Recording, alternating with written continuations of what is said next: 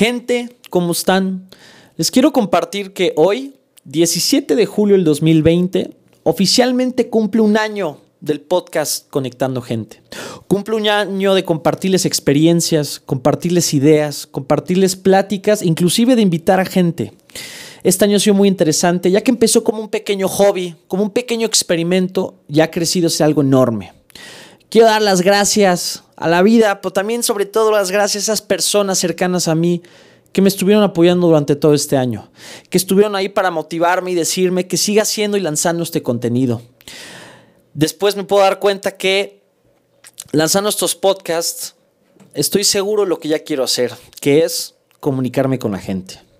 Entonces, una vez más, todos los que han estado ahí, muchísimas gracias y no se me vayan, porque esto apenas está empezando.